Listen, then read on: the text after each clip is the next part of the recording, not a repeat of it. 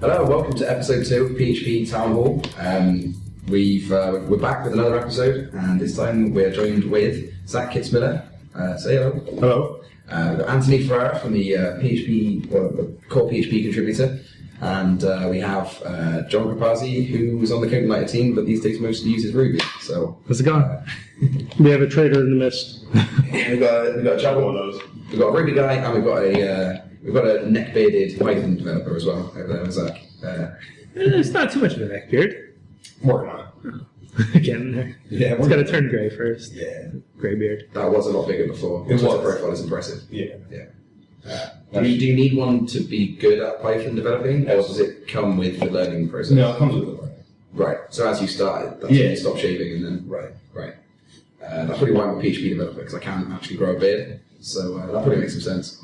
Now, see, when you become a Python developer, you want to grow the beard because then you want to pull it all out. That's not true. Not gonna- So, um, so to talk about PHP this time, uh, we don't actually have too many questions in, so we figured we could talk a little bit about PHP 5.5. Um, I don't know how much Zach and, and John you've been look, uh, looking at what's going on with PHP 5.5. I know it looks a little bit more like Python with every release. I know it looks a little more like Ruby with every release. Take all of the things from all of the languages. Yeah. But yeah, that's, uh, did you read that article a while ago about PHP is the pirate of the seas? We go around, we grab random shit from random places, we, uh, we put it put it into the core, and uh, and and hope it works. Ah. You you say that like it's a bad thing. I mean, Oh. They're not the only ones. I mean, like the JavaScript standards people, the people that are making like ECMAScript Harmony, I mean, they want to do all the same stuff. They want Right. like method missing in, in JavaScript. I I saw a great quote that I just that I had to retweet the other day. It was basically Ruby is like a kid who first learns Java and then looks at Perl and says, "Look, I know I can do this better." Yeah, it's um, it feels like uh, the worst part about Ruby is definitely that it does too much of everything. There's like everything is in there, and it's, it's all kind of together. Um, I mean, that's also its power, though. Well, Ruby or Rails? I guess Ruby, um, and then Rails like really takes that to the extreme and just makes it a little really overboard. Convention everything. Yeah. Yeah. Conventional. One, one thing I always liked about PHP though is that it was actually readable and you could understand what was going on, and that seems to be something you'll lose as So you it get is more obscure. One of PHP's strong points over, at least from what I worked with in Python frameworks or Ruby frameworks, something breaks, and with Rails, I'm pretty fucked as far as figuring out where it broke down. If something breaks in Python, it's like I'm pretty fucked as far as what went wrong. Right. PHP, you're like, oh, let me just go back up the trace a little bit. Oh, there it is. Yeah. Right. Well, See what it is. That and I will just Google it and instantly find a Stack Overflow, which says Yeah. exactly what the answer is with five duplicates linked to it as well. Right. Right. And that's why it's sad. Like, I mean, it's nice that there are new features coming in, uh, and that there, like, PHP is doing more things in the way of kind of uh, dynamic method creation. Uh, but it's also bad because that means that your ability to debug anything with a simple search just goes away. Yeah, true. Uh, You're talking about the, the get set Yeah. stuff there. Yeah, I'm kind of looking forward to that purely so you don't have to write 100 get set Yeah. methods or screw around with them. The- Like PHP Storm's wonderful because you can write out a list of all your properties and then hit some r- random keyboard combination and it makes all of that for you. But that just seems like a retarded solution to a really silly problem. Well, I saw a really interesting snippet today. It wasn't really designed for production use, so you know, I'm not, there's nothing in the project to share. But I thought it was a really interesting concept. Basically, what they were doing is annotating prop- private properties, and by annotating it, they have a parser that parses those annotations and then automatically inserts your getters and setters for you. Okay. So then it looks like a property, it acts like a property, it feels like a property, and it's documented as a property, even though it's being handled by a function call in the back end. Yeah. How well that'll work, I don't know. Whether that's useful in the long term, I don't know. But it seemed like a really interesting concept. Is, Let's do is that in it. PHP, you said? So how, how does that work? How does it inject? So the- basically, you extend the class somewhere down the line, extends this base class Oh, okay. that then parses all the properties on all of its children and builds out the getters and setters for you via call. I kind of want to say er. Oh no, very much. it is. Yeah. it's pretty bad. Well, th- that's what I'm saying. It's not useful for production code, but at Right. the same token, it's kind of a neat concept of taking this in PHP land and doing it. Ah, that's interesting. That's really cool. Uh, is there anything else on the like the super happy fun five p- uh, five point five list that anyone's? Well, listening? we can probably go quickly through some of the general things and Yeah, yeah, let's do that. Um, You kind of have the ultimate feature, the uh, the short arrays, right?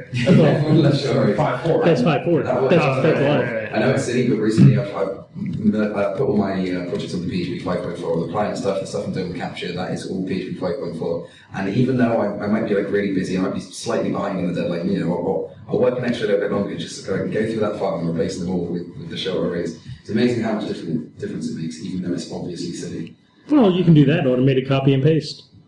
Find Yeah. your place. You don't Well, need I've to. been trying to work out regex that would automatically do that, because when you have uh, multi-dimensional uh, arrays, it's kind of hard to work out where it starts and stops. Very simple. You get a regex, detect a non word character beforehand, Right. then the literal word array in parentheses, Yeah. and then just replace that with a. Now, the difficult part point is is the that- closing. Exactly, yeah. The Yeah. closing brace doesn't work. I said, like, if anyone can make an automatic, like, said command, like I said, replace, then I'll give them, like, I don't know, $100 or something, because I can It just seems run like far too much. 50 Better. Let's go with that. Come 50. on, you offered 100. I want to try to cash in on this. Well, no, ju- so the way, I- the way I can uh, justify that is the amount of time that one line of code would save me, it would definitely be worth the money. It would be worth considerably more money than that.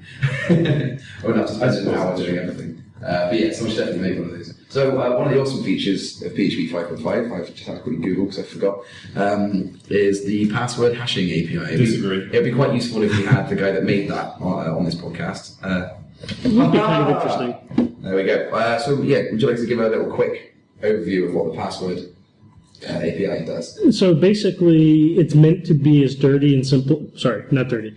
Quick and simple as possible. Um, four functions is what we wound up with. You'll probably only wind up using two to three of them in production code. The fourth is just a utility function. Um, and the concept was we wanted a simple API that you just passed in a password to, and it did the rest for you. It did all the error checking, it did the random salt generation, it did the API choice everything is done for you, so you need to make as little decisions as possible and get a secure hash as a result. Right. Um, yeah, and you were saying not so much. So. Yeah, I mean, I, well, for one, I feel like password hashing should live at the application level just as a sort of uh, you know, general rule. It's an application level thing, it should be handled at the application level. Um, second, I also feel like it's sort of like admitting that PHP developers, for the most part, don't know what the fuck they're doing, so we'll just do password hashing for you. Rather than like, Right. this is how you should be hashing passwords. It's like, don't even think about it. We know that you're kind of dumb. Don't play with that. You're too Don't, stupid. so don't, this is, you shouldn't be doing this, so we'll just hash your passwords for you. Right. Well, I think- I, I understand the, the utility of it and how I can say hash this password and I'm done, Right. and like Yeah. that's great. But I, there's the, the the real problem, I guess, is that there's a need for this. I think Right. that there are, there are two like there are two different camps of PHP people, and one camp of PHP people PHP people want it to be more of a general purpose language, a language like Ruby or Python um, or even JavaScript now. Uh, and then the other camp is kind of the traditionalist PHP people that are, are more happy with it being like a functional programming language with an extremely rich, uh, not functional, um, but a um, A whole bunch of procedural programming Procedural, language yeah. with a um, extremely rich standard library. And this is more headed down the second path. Um, And I, I- I can see it. Basically, my justification to your point was that um, yes, there are a lot of developers who know how to make that choice, who know to do the research before uh, beforehand, to know what types of tutorials to trust, what types of tutorials not to trust. and then you have this gigantic user base of I- I- and I really don't want to put the user base down, but I'm going to for the for the sake of argument here. The people who aren't actually real programmers who are taking PHP, taking a pre-existing app and adding stuff on and then learn enough so that they can be productive and build a site, but they're not a developer in the sense that they don't know all the things that, and the intricacies that go ar- around it. So when they wanted to do password storage, they either store it in plain text, or they go to W3 schools, which says use MD5, Yeah. and then they just That's do an exactly MD5. right. Yeah. Yeah. So one of the reasons for the API was to say, well, okay, MD5 exists and people use it because it's so bloody simple. Yes, um, all your tutorial, a lot of tutorials out there say to use it, but at the same token, it's three letters, open bracket, pass in the password, close bracket, you're done. Right. I wanted to create an API that was as easy for all intents and purposes, and that had the word password in it. You know, so when, when they when they Google Right. search like password hashing PHP, then Right. bang, that thing Exactly. comes up. So your basic argument is that you don't know how to hash passwords properly, use this. Otherwise, just ignore it that it's in the language and move on with whatever you want. Mm-hmm. Exactly. If, like, for example, I also maintain another library called PasswordLib, which basically is an object-oriented approach to password hashing, and I support somewhere in the neighborhood of 15 different types of hashes, both creation and validation. So if you want to do something complex, like, for example, integrating with Drupal and Redmine, let's say, so a Ruby and a PHP, and let's even say a Django app. So now you have these three different password hashing formats. This one library can do the integration for all three. So password lib, the password hashing API in 5.5 is not meant to replace that. It's meant to, if you don't need that, if you don't need the complexities of a full-blown algorithm or of, you know, having to deal with three or four different algorithms, here's this really simple thing to use. I wonder if the real difference between the types of PHP developers comes down to the distinction between people that want it to be just a language and people that want it to be a language mixed with a framework. Because even Rails these days comes um, kind of pre-shipped with how secure password, which is used Right. bcrypt Ruby, which is the same blowfish encryption that's used here. Um, so I wonder, I wonder if that's the central distinction. How do you feel about that? Yeah, I mean, to an extent, I can kind of agree with that. I think one of the big things PHP has going for it, um, and I've said this before and I'll say this again, is that HTTP is a first class citizen. And what I mean by that is you start up a language and you're already in a request context. You already have your get variables, your post variables, your server variables. It's designed to be run by a web server. Right. So if that if you take that case and that as your underlying ground, yes, sure, it's a general purpose language. You can do other things for it, but it's really built from the ground up to be a web app, and it's built. You know, it, it's basically a templating engine. Right. So That's like that's a position that Rasmus himself fully exactly. supports. Exactly. And, and I think it's a very valid position. I mean, yes, if you look at the rise of frameworks lately and templating engines like Twig and Smarty, um, there are a lot of other uses and things that PHP was never imagined to do that are being done in PHP. And I think that's a fantastic thing. But at the same token, I think the power is that it can do both and it can walk that line between both, in my opinion, fairly well. Yeah, there are obviously some issues that you run into with that, but for the most part, it's pretty straightforward. So the, the hashing thing, the, the library uses bcrypt. Yeah. So in three years, when bcrypt is broken Okay. or whatever it is, how is backwards compatibility or whatever it is going to be? Is So- did you think about that? when you Yeah, were absolutely. So there's two mandatory parameters. One is that the first one is the password. The second one is a constant indicating the algorithm. Right now, we ship with two constants: bcrypt and default. Default will always be the most secure for a particular piece of time that's been in there for at least one major revision. So that way, you know, if we ship five six, it doesn't automatically shift all your passwords over to five six. But at the same token, um, the other algorithms will become available. So if, let's say, in three months, bcrypt is broken, we can change default to whatever the new one is that's not broken, and which is it, the default is designed to change over time Right. and then add that other second stronger at that point um, algorithm into it. You know, it's designed to support multiple algorithms. Now, of course, that depends upon p- people upgrading their PHP, Right. but at the same token, lesser of evils. So something Seems that like a, a definite upgrade problem too, right? Yeah. Um, ha- ha- was there any thought given to maybe storing the type of algorithm alongside It is. the password? It is. Okay. So basically, the the second function that exists is password underscore verify, and it takes a single argument, which is the hash. Okay. I'm sorry, two arguments: the hash and the password. So it uses the crypt3 format. So it stores the algorithm and the algorithm options, the salt, and the resulting hash all in that one string. That's great. So even if we do change the algorithm, all your existing passwords will already be there. And the third function that I mentioned before is needs rehash, where you pass it in an al- a hash, and it'll tell you whether the hash was created with the same settings that you're asking. So that way, if you have default and you ask it needs rehash, when you upgrade PHP, all of those, it'll still log you in. But when it logs in, it'll say, hey, wait a minute, I need a rehash, and then you have to rehash Well, obviously, and store you it. don't have to spam out a forgotten Correct. password link to Exactly. everybody, which I hate. Yep.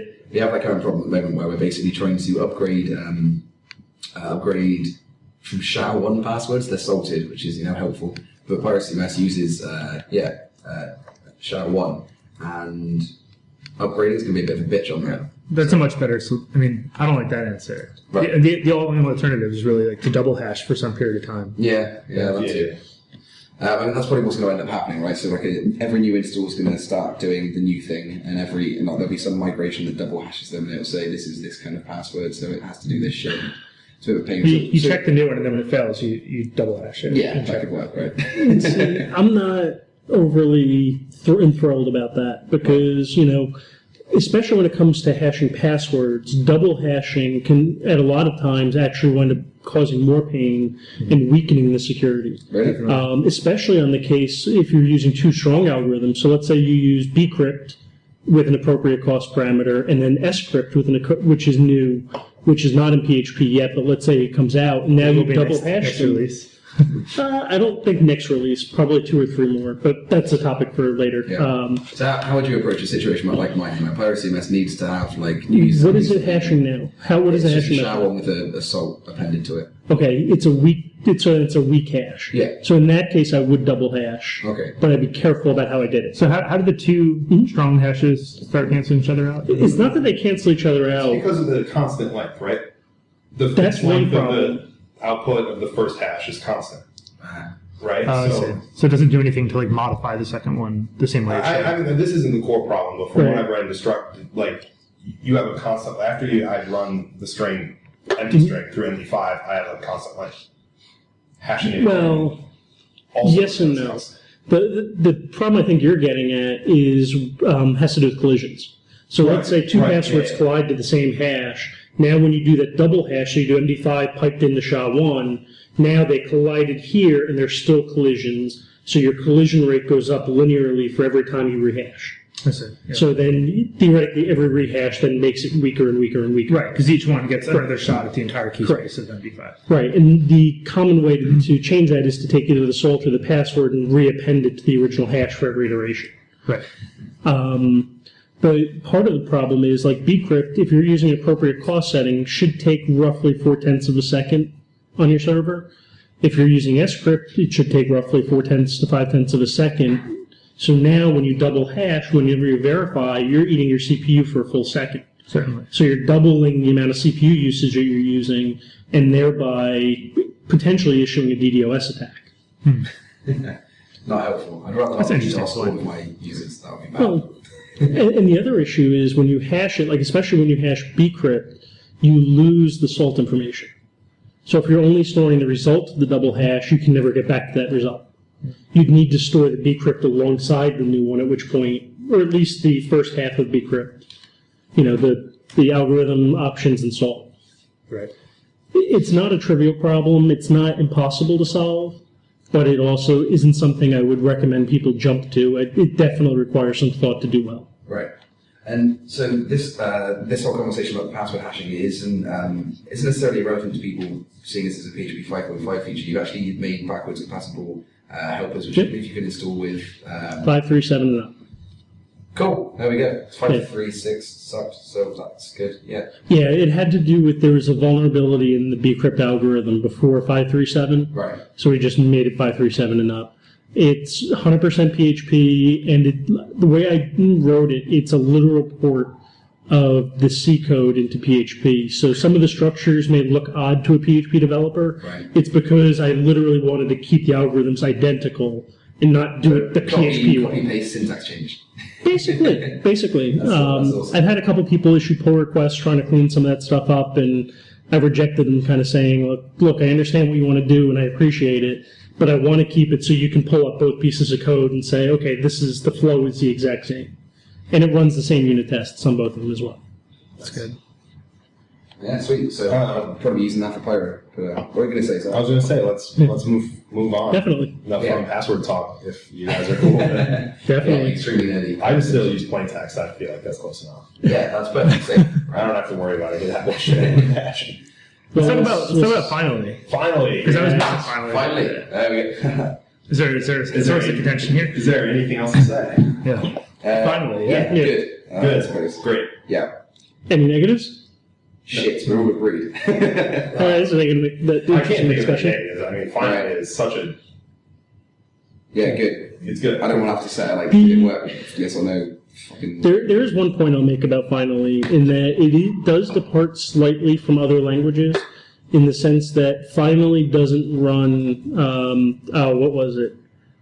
Let me look up the RFC because there was some oddity about returns. If you oh, return a value. fatal error. No, it'll, it'll run on a return from within the try, Yeah. but it won't um, run on a fatal error. Or there was another one, another case that it wouldn't Well, run. that on. seems kind of logical, right? If It- something- it's logical, but it's not the same as other that's languages. awesome. Right. You know, someone who's used to finally in Python is going to go, wait a minute, something's different here. Yeah. you know, finally, in some other languages that implement it, are always guaranteed to execute. That's kind of the, aside Yeah, okay. from some very, very minor edge cases, you know, if you run out of memory, something like that. Yeah. But Certainly.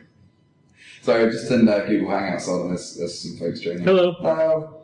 Hello. did you post that to IRC? I'm gonna hear him, so just use text. Uh, no, I didn't do it. Right? Yeah, I did Hey, actually. Tonight, okay. so, you, so you can go on there. and use it. Twitter?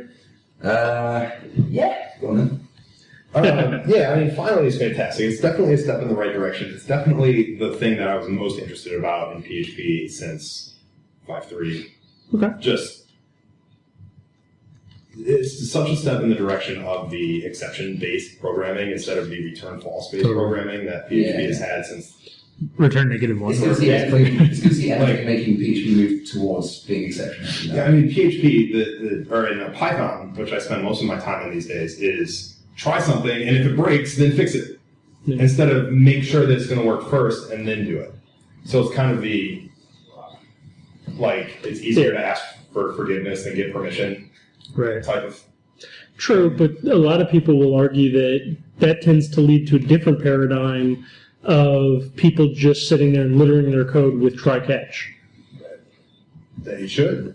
I think I should do. Uh, yeah, I Yeah, mean, so- from spending the last nine months in almost Python, like that's how it works. Like you, like you try and, and Hmm. subtract a string, or you try and uh, you- Right. The only way that there's no is integer method. The the Pythonic way to find out if something is integer is to try and cast it as an integer and then catch the exception. That's the Pythonic way to figure That seems a out. little over the top, but So- I understand what Yeah, you mean. that's a But little it's bit like out it's there. all over the place. If you- Right.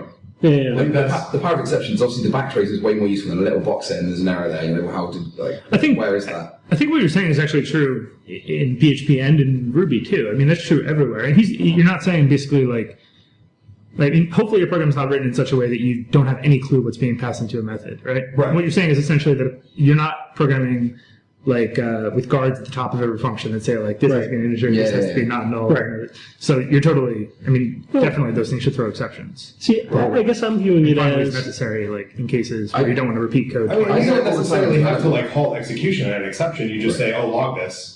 Totally. Carry on. Yeah, yeah. So what I do um, with all my applications um, locally, they always turn any potential error. Like they Mm-hmm. set the error handler uh, to throw an exception, right? So you throw an error exception, and then anything at all that goes wrong, you just go fuck instead of going there's zero, right? Right, Which is, which right. is useless. Um, so yeah, do that all the time on local. Then on production, you can AMQP it off to some log server somewhere, and then that rolls nice and quick. But I got a library on GitHub that actually does that, but it parses the error string and throws a typed exception.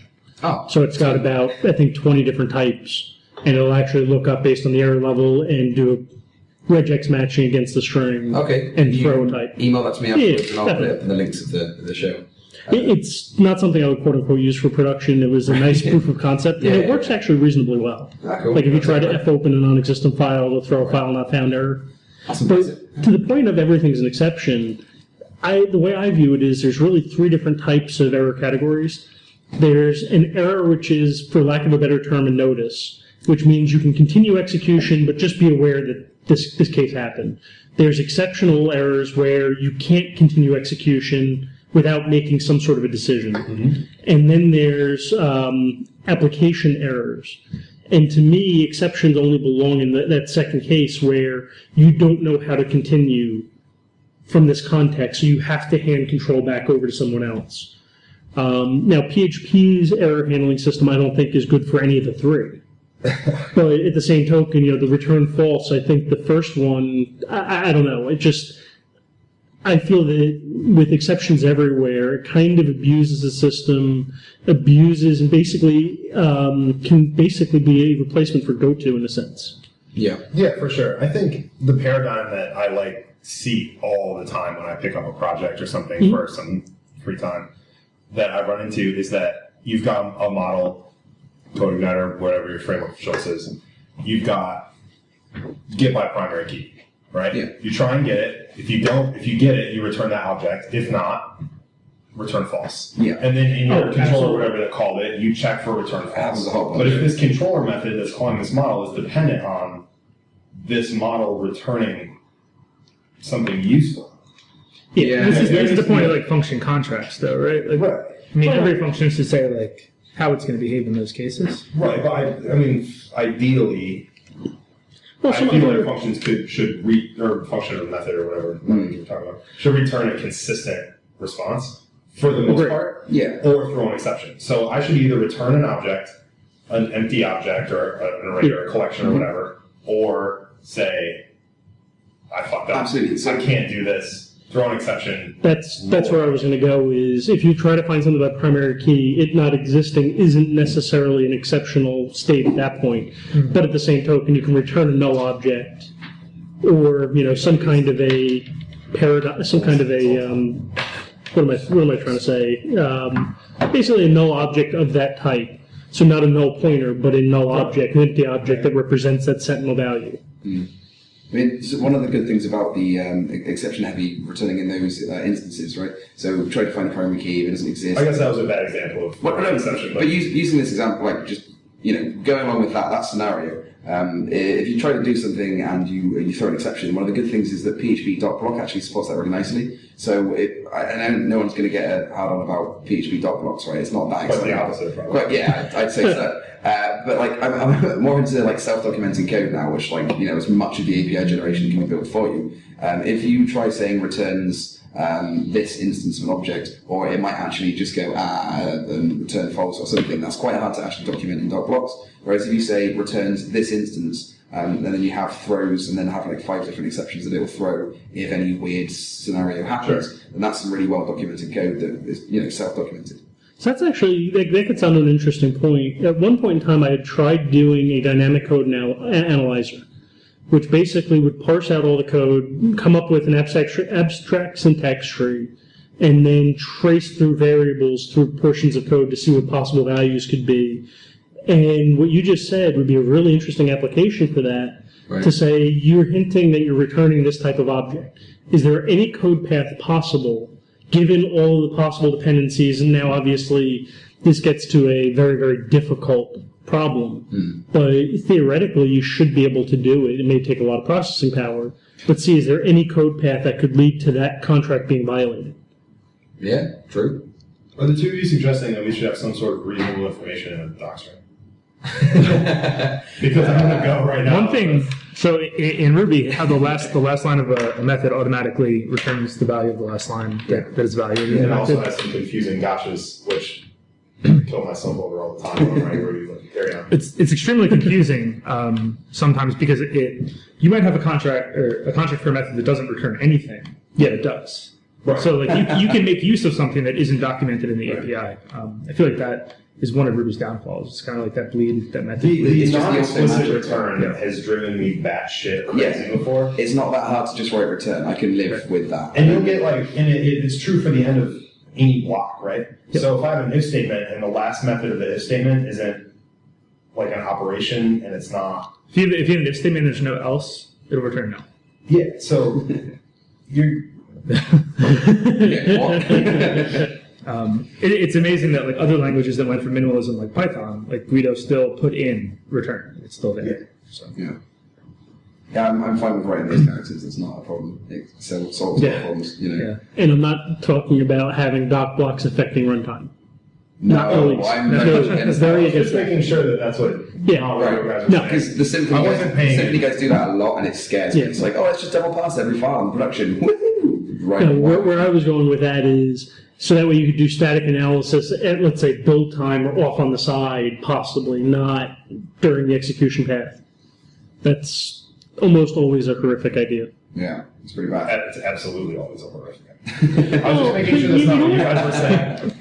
That we should like The be question I would parsing ask- documentation, comment strings, and The question I would ask, though, Oh, here is Well, well, all beers. Right, well, I'll get them. writing code from You guys carry on. Right. the question I would ask to that point, though, is where do you draw that line? Like Java has annotations. Yeah, You and, count and the how- whole that's where you draw the annotation line. idea Yeah. is Okay, perfect. Then, all right, then we're on. Well, don't I was do going it. to say, if you liked annotations Stop but it didn't now. like doc blocks, I was going to go, Don't- wait a just minute. don't do what? Annotations have their place. Uh, I'm gonna say They, it. they have their place, Yeah, but at the there's same always one guy, yeah. token. I think it's like orange. It's always that one guy. yeah. I'm, I'm sorry I brought him. Uh, yeah, so there is actually a RFC for annotations in there, and I've just done my There are a very couple. best to keep away from it because I just I'm scared. I'm not a fan of annotations to any, to any length, but I, I think that um, things like ORMs, um, Yeah, Well, yeah. yeah. annotations are a I beautiful. can way to understand that describe because art. with with LRMs it gets tricky. You know, do you store the data in uh, like a sub property somewhere, or do you store the data What's better, an as annotation actual or- first pass properties, or what? do you or- do? All Probably. right, let- let's get off this ORM subject because I have a feeling that I'm going to blow up at some point on this. Right, no, so actually we had this conversation before when you Yep. said that there's never any opportunity, why, why should you use an ORM? No, no, no, no, no. I didn't- I didn't Was say that, that. oh, sorry, I thought it might be somebody else. No, no, that was active. Re- no, I didn't say there was never a reason. Right, Well, my point is in production code, in production, Probably should when use- you're writing production code, Yeah. the ORM active record has no place. ORMs could be used, but you have to be careful to put them in the data mapper layer Yeah. and keep them away from your business logic. Well, so that's the point. Yeah, when I whenever I use an ORM, I, the first step is you know it's usually because I'm prototyping something or I'm working for a client. I'm trying to get something done like really fucking quickly, right? Uh, so I run through and just litter the controllers with loads of field names, and, and it's all terrible. It's all like you shouldn't code like this. But you run around just going, ah, fuck, gotta get this deadline done. And then the next thing you do is you run through, and every time you've you know when you have all those really long wares and order buys and everything else in your controller, which is a really stupid idea, you run through and just change that to a, to a, a, a method. And then you know what methods you need because your application, the prototype is built, right? So you run through and change all of those into like, I can't, well, someone had a really good name for them, like uh, what those kind of methods are. Uh, I have no idea. No. But you- Methods? yeah, what, ki- what kind of methods they are when you have like uh, an ORM and you have uh, just a simple method name that, that kind of collects up all those wares and order buys and everything else. Whatever. Variable? kind of, I don't know. Horseshit. Um, Data mapper? yeah, yeah. So it's the whole, the whole shit method. But no, no. no, Basically, you you, you, you, build, you build them like on the fly, and all your business logic is all entangled with your with your field names and all that shit, which is terrible. Then you run through and clean them up, put them all into their own methods, and then when you start realizing that some of those methods, are, some of those calls are running really slowly, uh, by checking their slow log or uh, slow log thing. Then you can run through and make them into actual just native SQL, right? So by the time you get to production, you probably should have moved most, most of your stuff over to, to being raw SQL or, or stored procedures. But when you're just trying to run around and get shit done really quickly, it's, it's awesome to just go, nah, get it done. Right? Well, a- and that's why I'm not saying I wouldn't use uh, ORM for production code. I'm not saying not to, to or not, I'm not saying to avoid it. I'm saying make sure to keep it isolated from your business objects, right. even if it's at a very very thin layer to start.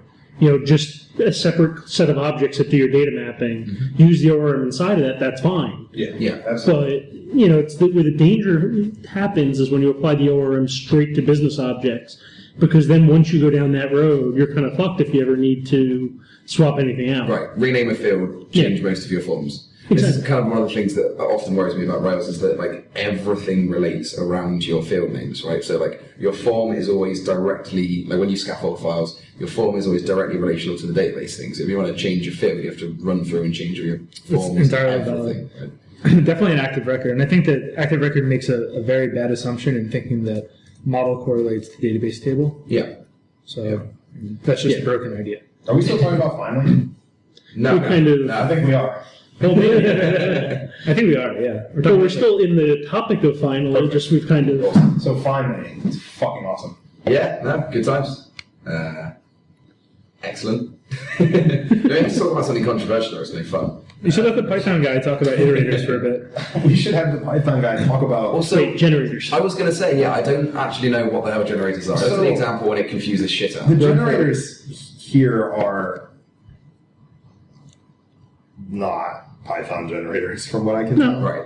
Um, so I'm a little confused as to what the actual problem that's being solved with this is. I can, Um, I get to work it out myself. yeah. So um, this is a big part of, of Java too, uh, not Java two, but Java.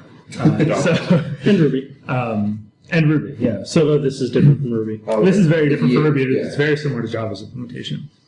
Um, so it gives you a kind of an API for making it extremely dead simple to make an iterator.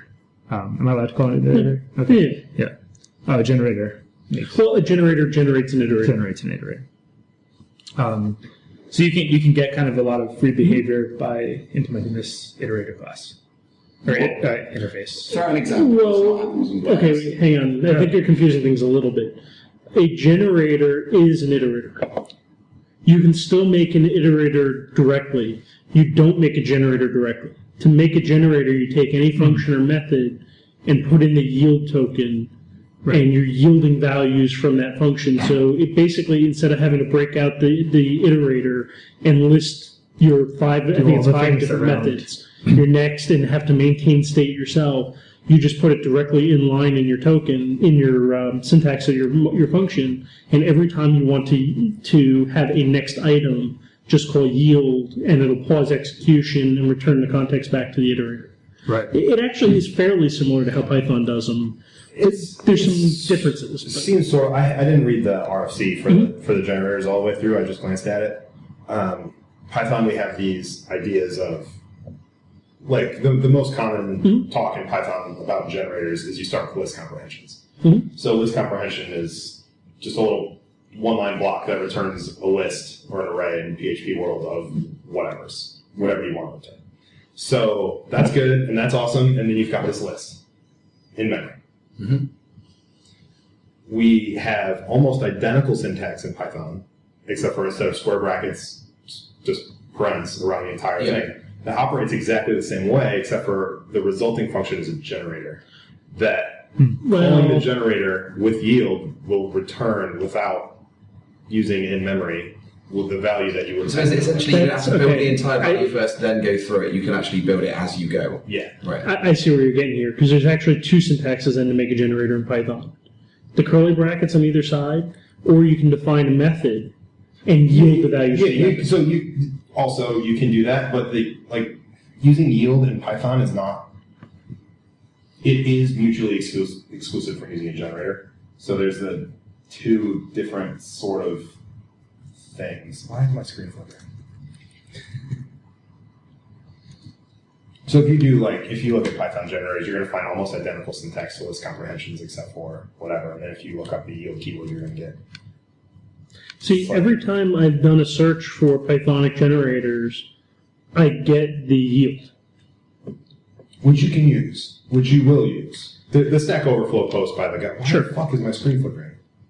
Well, I can tell you one part. Um, we were talking about doing um, we were talking about doing list comprehensions, but the problem one of the problems we ran into was that PHP's parser is kind of not really up to task to do that.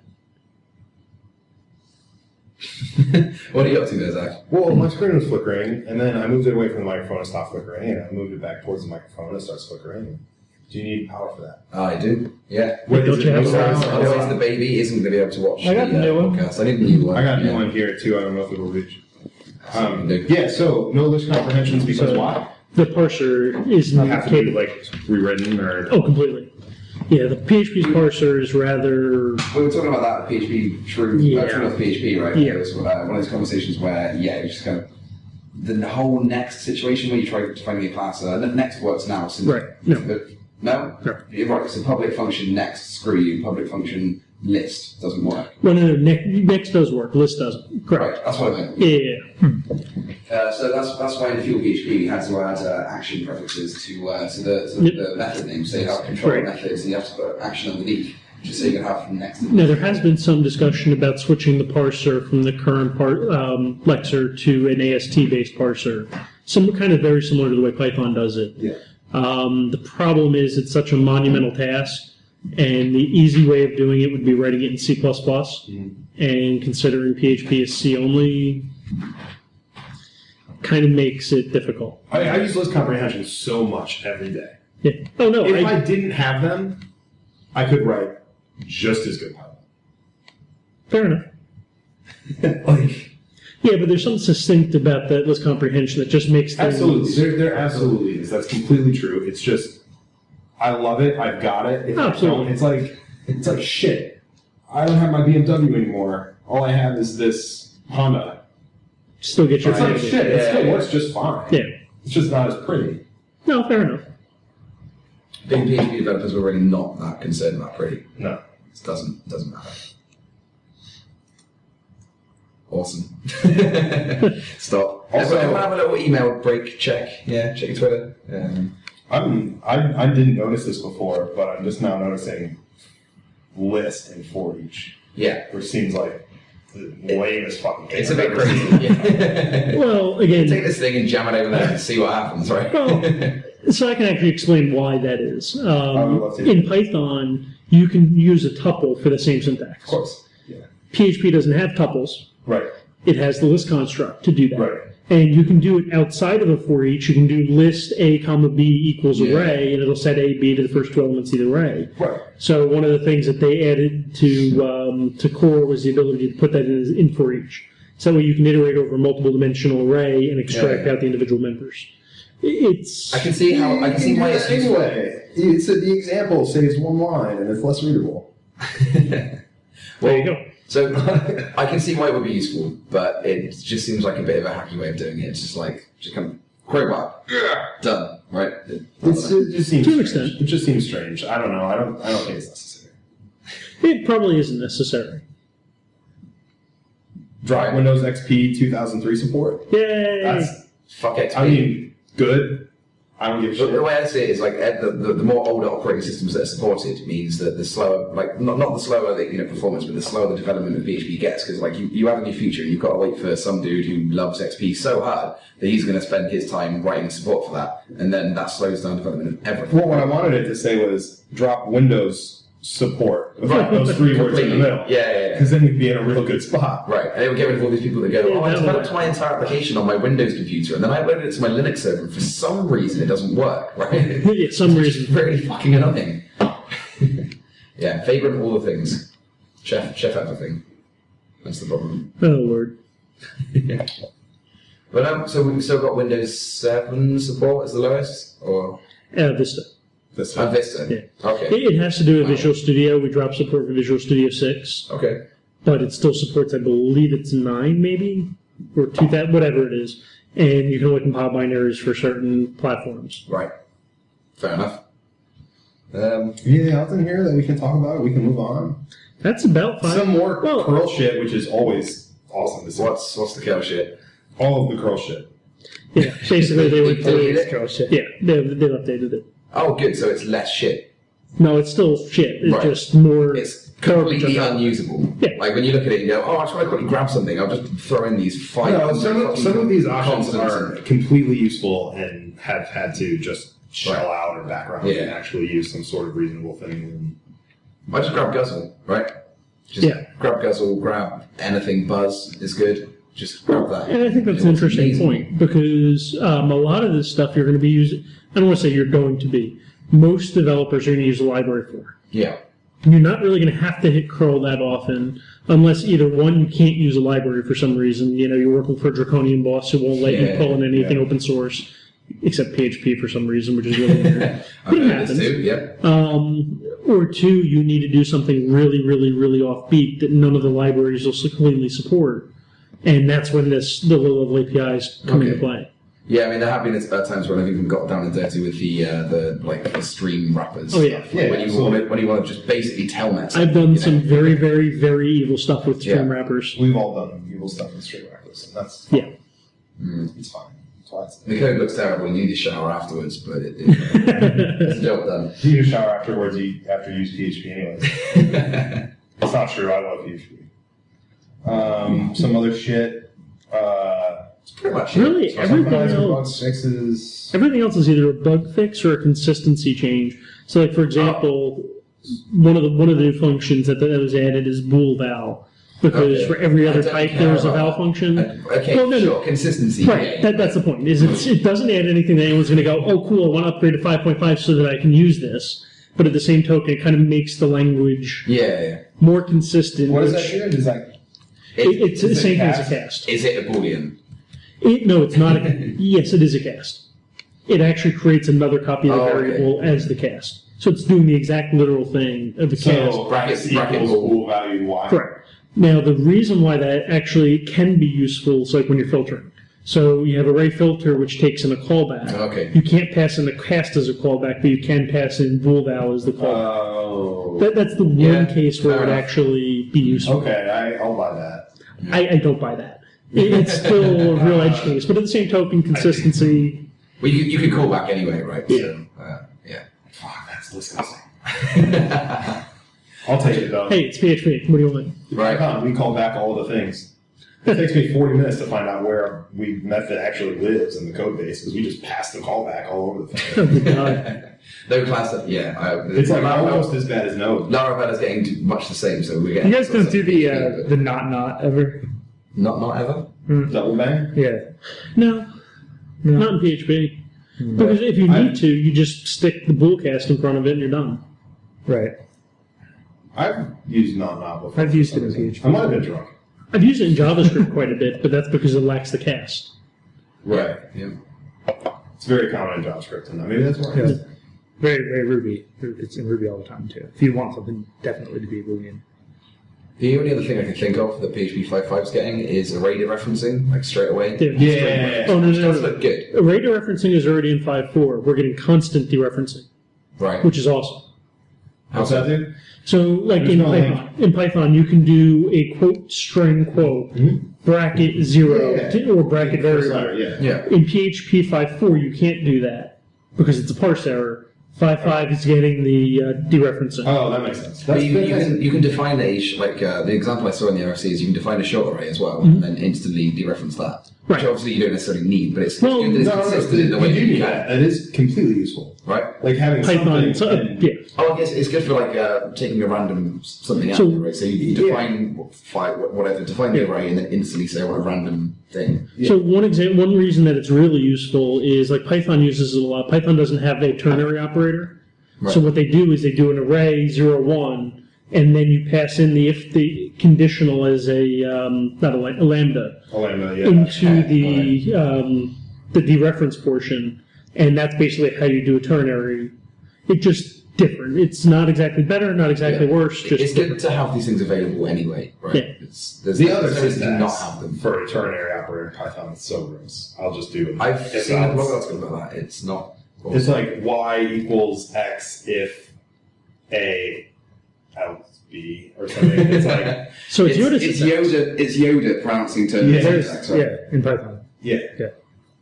It's uh B x has, if It's an if else on one line. B has yeah, less than A it has. separates ac- or- or s- I I always have to Google it. It's something like So equals y blank else blank. x if y else b. So Yeah. else if else why be. yeah, Oh, good God. Yeah, no. so I think those are the big thing. I think there's two other points that we should talk about for 5.5. Right. Um, and we'll start off with the easy one first, since this will probably be quick.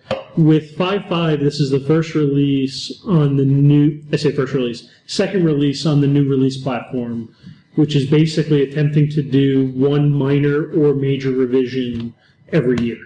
Okay.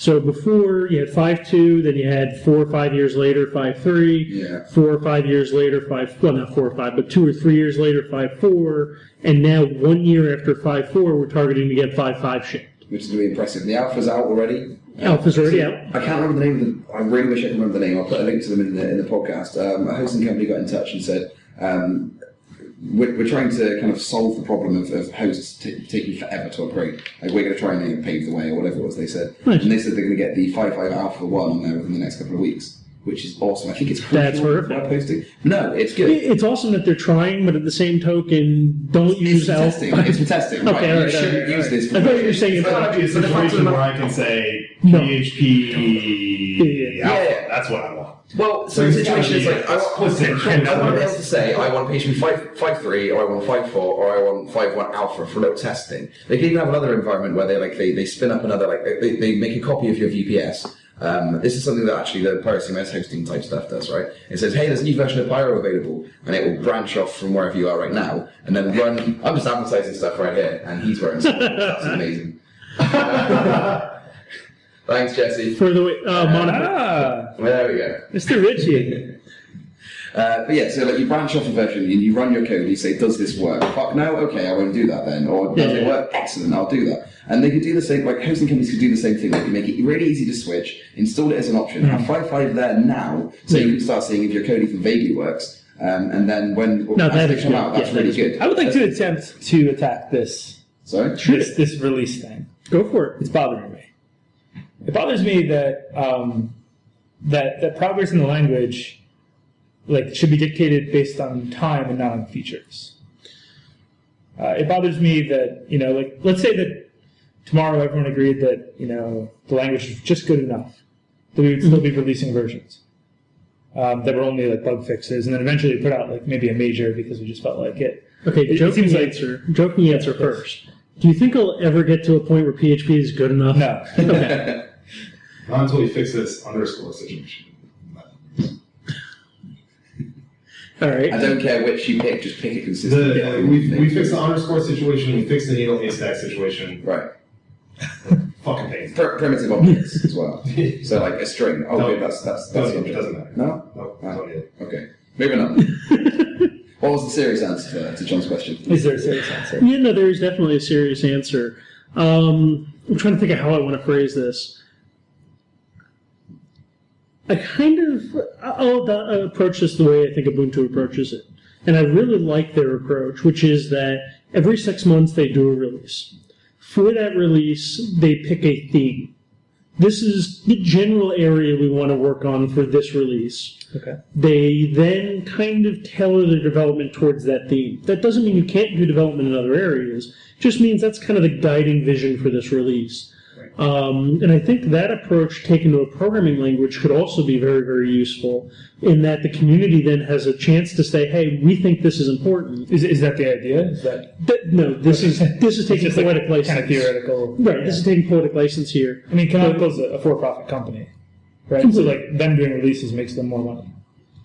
Completely. No, I'm, I'm just taking this with an example. Um, and I think the time box release is actually a good thing because it gets away from one of the biggest problems PHP had.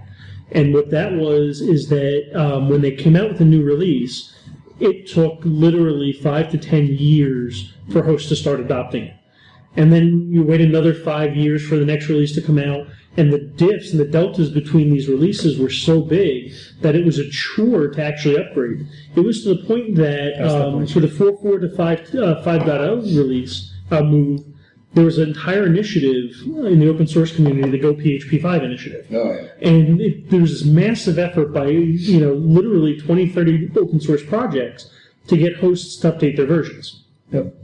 whereas what the rapid release enables us to do is smaller releases smaller diffs easier and less backwards compatibility breaks um, and try to encourage people to upgrade more by not being as massive I can definitely get on board with that as long as they're not adding features for the sake of. No, oh, completely agree. No, if, if there's nothing to release for five six, why do it in a year? if Because it there's feels like that's just going to end up like putting them more down the metaprogramming path, like toward being just another another Well, Ruby. And, and I think one of the really cool concepts about this is it doesn't mean that you need to start work on the next release the day this one's launched.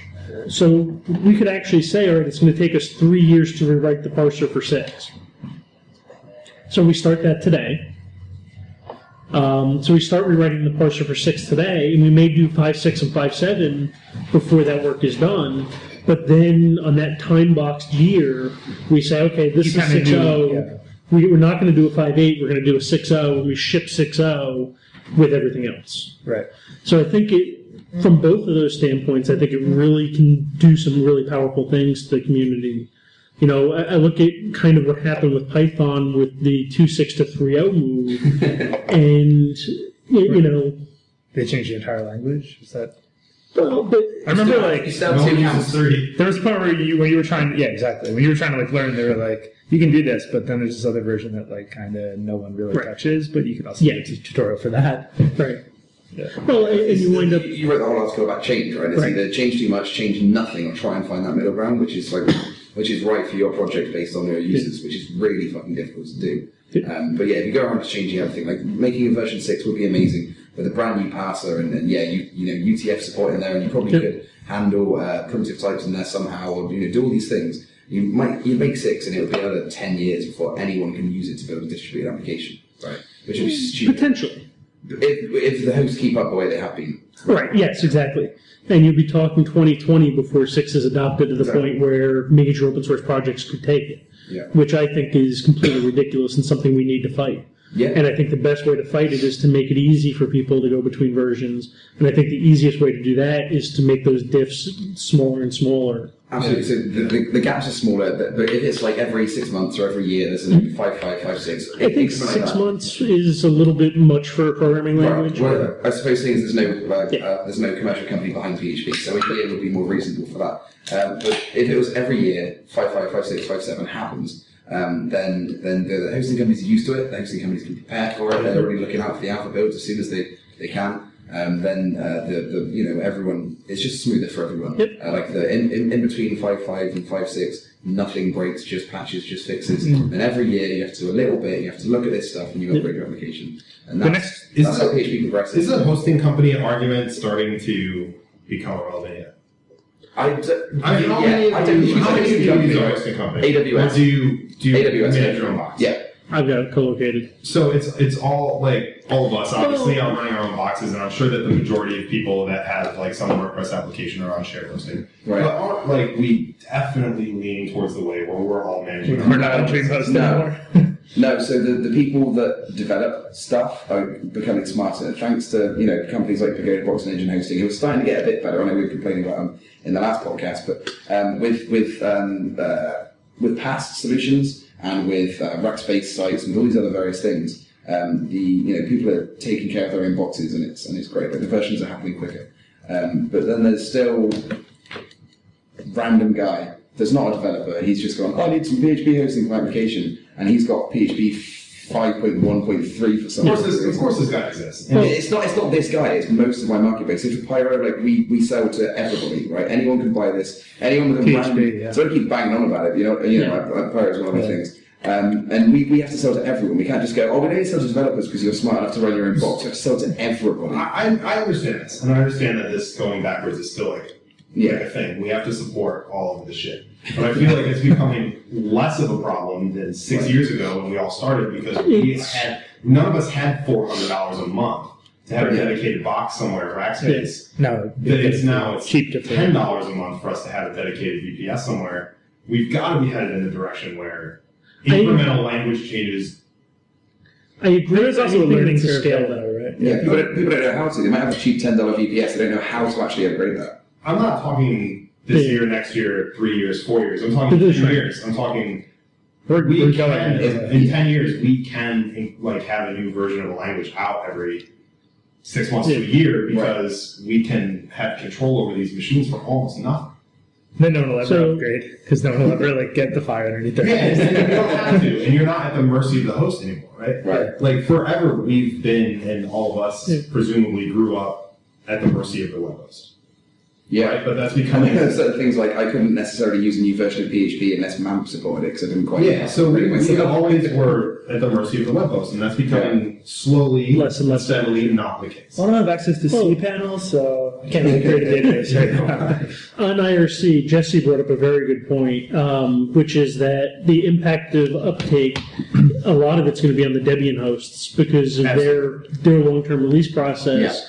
They free something for what six years?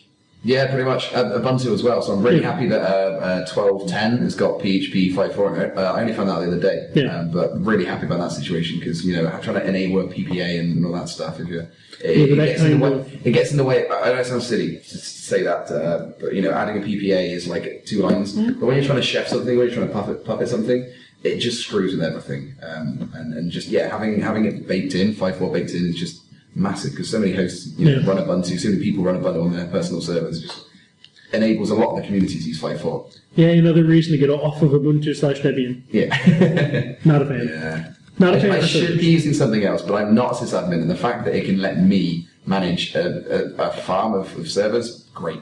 Not arguing. I mean, this is great. I think I, I've reverted my opinion. I think that like this this problem, this exact problem, is like on the verge of killing like Pearl. I mean, Pearl has literally for years been trying to release Pearl six. It was, what, 10 It's got- years, I think? It's insane. It's gotten to the point where they decided Yeah. that their, their mascot's a butterfly. Now they're gonna, like seriously, Pearl, Pearl6.org. Go look at the butterfly. Um, he's adorable. Not really, um, but he actually is the mascot. There's gonna be- It- there's it- like it's- one minute silence while everyone goes to Google that right now. Yeah, you got four people. And it- it's just ridiculous. you know, so th- this is a good thing. Is this Yeah. HTML5? But I think if it's done right and done smart enough, I think it can work very, very, very well. But it's re- you know, like I said before, we have to walk that careful line of trying to keep as much pain out of that upgrade process as possible. Sure, You know, Who, who did this butterfly? I did. Oh, the, actually, the creator the creator did it himself. Wow. Um, Well, this butterfly's name is uh, Camellia. so this I I, can do think. better than See, that. it's the bug. The bug is talking at the top. Oh, good That's what's God. going on. Oh, you got to be kidding me. Yeah. Hi, my name's Camellia. I'm the spokesbug. I've seen websites made by children that are more awesome than this. This is spokesbug for Pearl Set. Welcome to PHP Town Hall where we bash Perl. Yeah, yeah. Well, we've got a Ruby and a Python guy here, so we've got to bash one of the languages, right? One of the languages that's not one of our three. I exactly. did my best. to It's just uncouth to, to bash PHP on here. So. Yeah. you, you'd be nice. Hey, you know what? I bash I love PHP all the PhD. time. I love PhD. Elaborate. I, I built my career on knowing PhD. Absolutely. I'm, I'm in this country And I because I'm wouldn't good at PHP. I- have the job that I have or no Python if I didn't Yeah. yeah. cut my teeth on PhD. This shit got me money and a visa, so I'm pretty happy with it, right? No hard feelings. The Well, screen would goddamn stop flickering. and I think most The of mic. I'm thinking it's the mic. us, and there goes the beer can. Honestly, two days in, we're fucked. I didn't eat much today. Right. I'm glad that baby's not on Google Hangout anymore because I felt bad swearing. Yeah, where'd that baby go? What's I a have no baby? idea. It's not a seven-year-old. Well, no, I know. I That know. baby doesn't. I know this because I have had all of these. Right. So you have two, yeah, two kids. I know. I have two kids. Oh, Really? Yeah, you get these curses all No? the time. Okay, that's not just. No. My three-year-old, she, she does actually. It happens. So, what age do they have to get to before you start teaching them code so you can utilize them for free labor? I'm working on that right now. five. Five? How old are you? Three and seven. Which are you trying to teach? Three. Well, you've got you've got a girl who can design. That. No, I'm not going to say that. I'll get in, I'll get in trouble again. yeah. No, apparently I'm a, um, a, a big because I refused to accept a pull request that said for each model as babe. Uh, they changed that to, to class, and I was like, that I'm not going to accept any pull request that basically says I'm going to change the name of a variable, and because of that, shit ensued. That was a bit crazy. Wait, they tried to change it as babe? No, so it, it was From Babe. It was Babe in the first place. Like uh, I can't remember. It was who like wrote Coding Night Derek Core. Jones. It was Derek- version Derek one. Allard wrote it. Derek Allard wrote it. It's a little bit of a joke. He's got. He's got For each lucky. model as big. Like, that's the way. Yeah. Someone, Ah. someone pull requests. Yeah, I might have had a couple of beers, and I just went. There's. I can see absolutely. I'm no going to reason- change this because it's inappropriate and sexist, Right. and that's how. Some dude said that he thought it was sexist. And then Phil's like, no, fuck it, I'm not changing it. And then Then there The were world's longest. 100 responses. Yeah. pull I, request comment chain. I wouldn't say it's why I left the code my team, but it's fairly close to it. That was just a silly situation we'd have been. in. I couldn't be bothered with that. Welcome to bureaucratic driven development. Yeah. Yeah. That's, Oh that's what coding art is. well. That's what PHP is. Hang on, are you suggesting there's development on coding? Is it? all right. I'm out of shit to say. Yeah, I think that I rounds got, up. I got one more I think that could get a little Yeah, you bit said there was interesting. one more, yeah. So, segueing from the previous discussion about releases and everything like that, um, what do you, have you guys heard about what's happening with ext MySQL, MySQL extension? They're getting rid of it, recoding something. Potentially, there's talk about deprecating it in 5.5 Cool. and or removing it from 5.5 into Peckle and or just announcing a soft deprecation in 5.5. Just to make sure we're on the same page, uh, th- there's the initial Microsoft, uh, uh, Mi- bleh, there's the initial MySQL extension, and there's the MySQL extension. and Correct. everything else. Just the Get- first one. Get rid of the original one Yep. because no one uses that, right? except for everybody. Yeah. There are quite a lot. I mean, if you're using any sort of Okay. framework, any sort of Myself algorithm, and any sort of layer, Andy- WordPress core still uses it. really, Yes. I'm so glad I built a competitive product. That's ridiculous. Well, it's ridiculous, but when you consider the amount of websites that powers, Yeah. you know, that one platform is not something that we can ignore. Oh no, it's like 80% of the internet. Yeah, WordPress Right. is, it's, it- isn't there something actually ridiculous at that? No, it's not. 60% of the internet. No, It'll be like two thirds or half or something. It's, it is So- something. So like in 2008, I built a uh, crawler that went out and basically identified CMSs, and at that point, we pulled in uh, WordPress at 8%. Really? Yeah. I thought it was way Joomla higher. was 1.4%. that. this is saying higher, but it, it it's still could be. extremely impressive. Either way, it's a ridiculous number of They've, websites. they've done a lot with Well, a horrendous even, product. even one percent. I mean, when you think of how many sites there are on the internet, the number that one percent represents, you're talking not millions, not tens of millions, hundreds of millions, if not billions, Right. which is just ludicrous.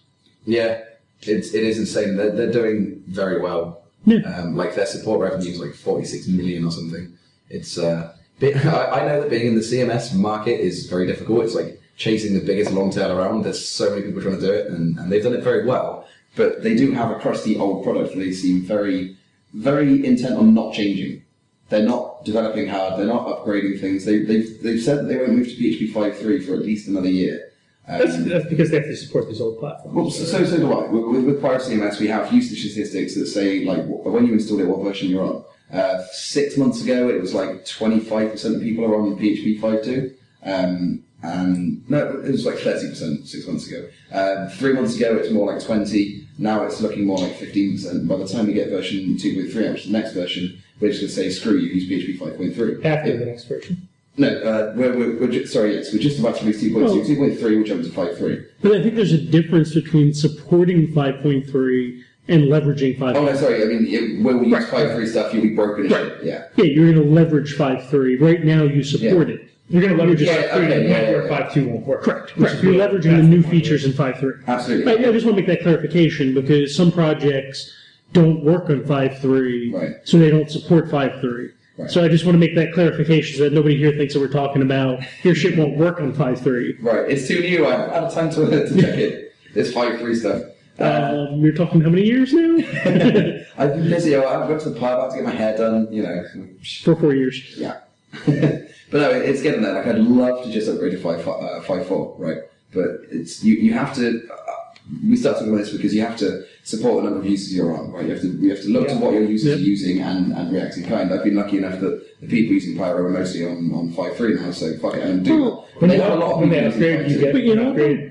Sadly, not. No, it, it's a. So how do you it's, know? It's an, um, an install statistic, right?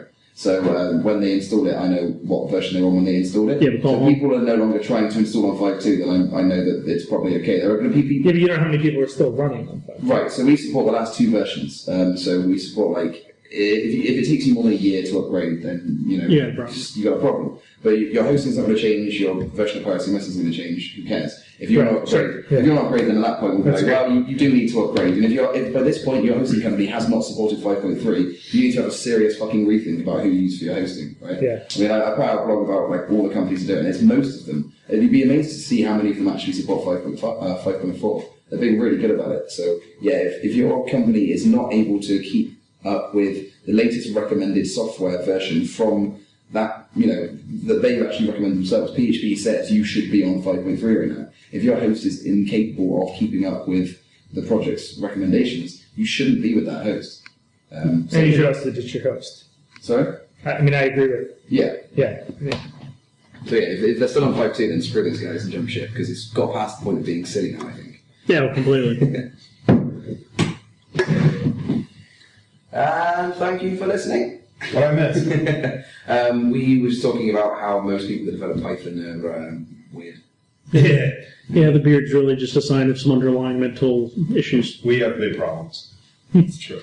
Then again, I've got half of a beard, so I can't It's close really, enough. I can't really poke too much on. Is that because you, you obviously write C as well? So that's that's how far the beard gets as a C developer. No, That's, that's the sea beard. C beard? Yeah. the goatee is the sea beard. yeah. that sounds about right. So, yeah.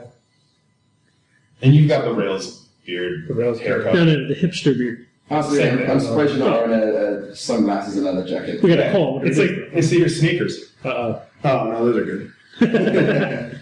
They're not like bright pink. No. Right, yeah. So You're not standing up. you're not sa- Thank you. standing up coding and saying "brat" at the end of every other sentence. I Um, do program pretty often, though. no, you program hard. you're a programmer. We, we Oh, programmed yeah. all day actually. It was pretty good. All right, I can't talk to you anymore. All right.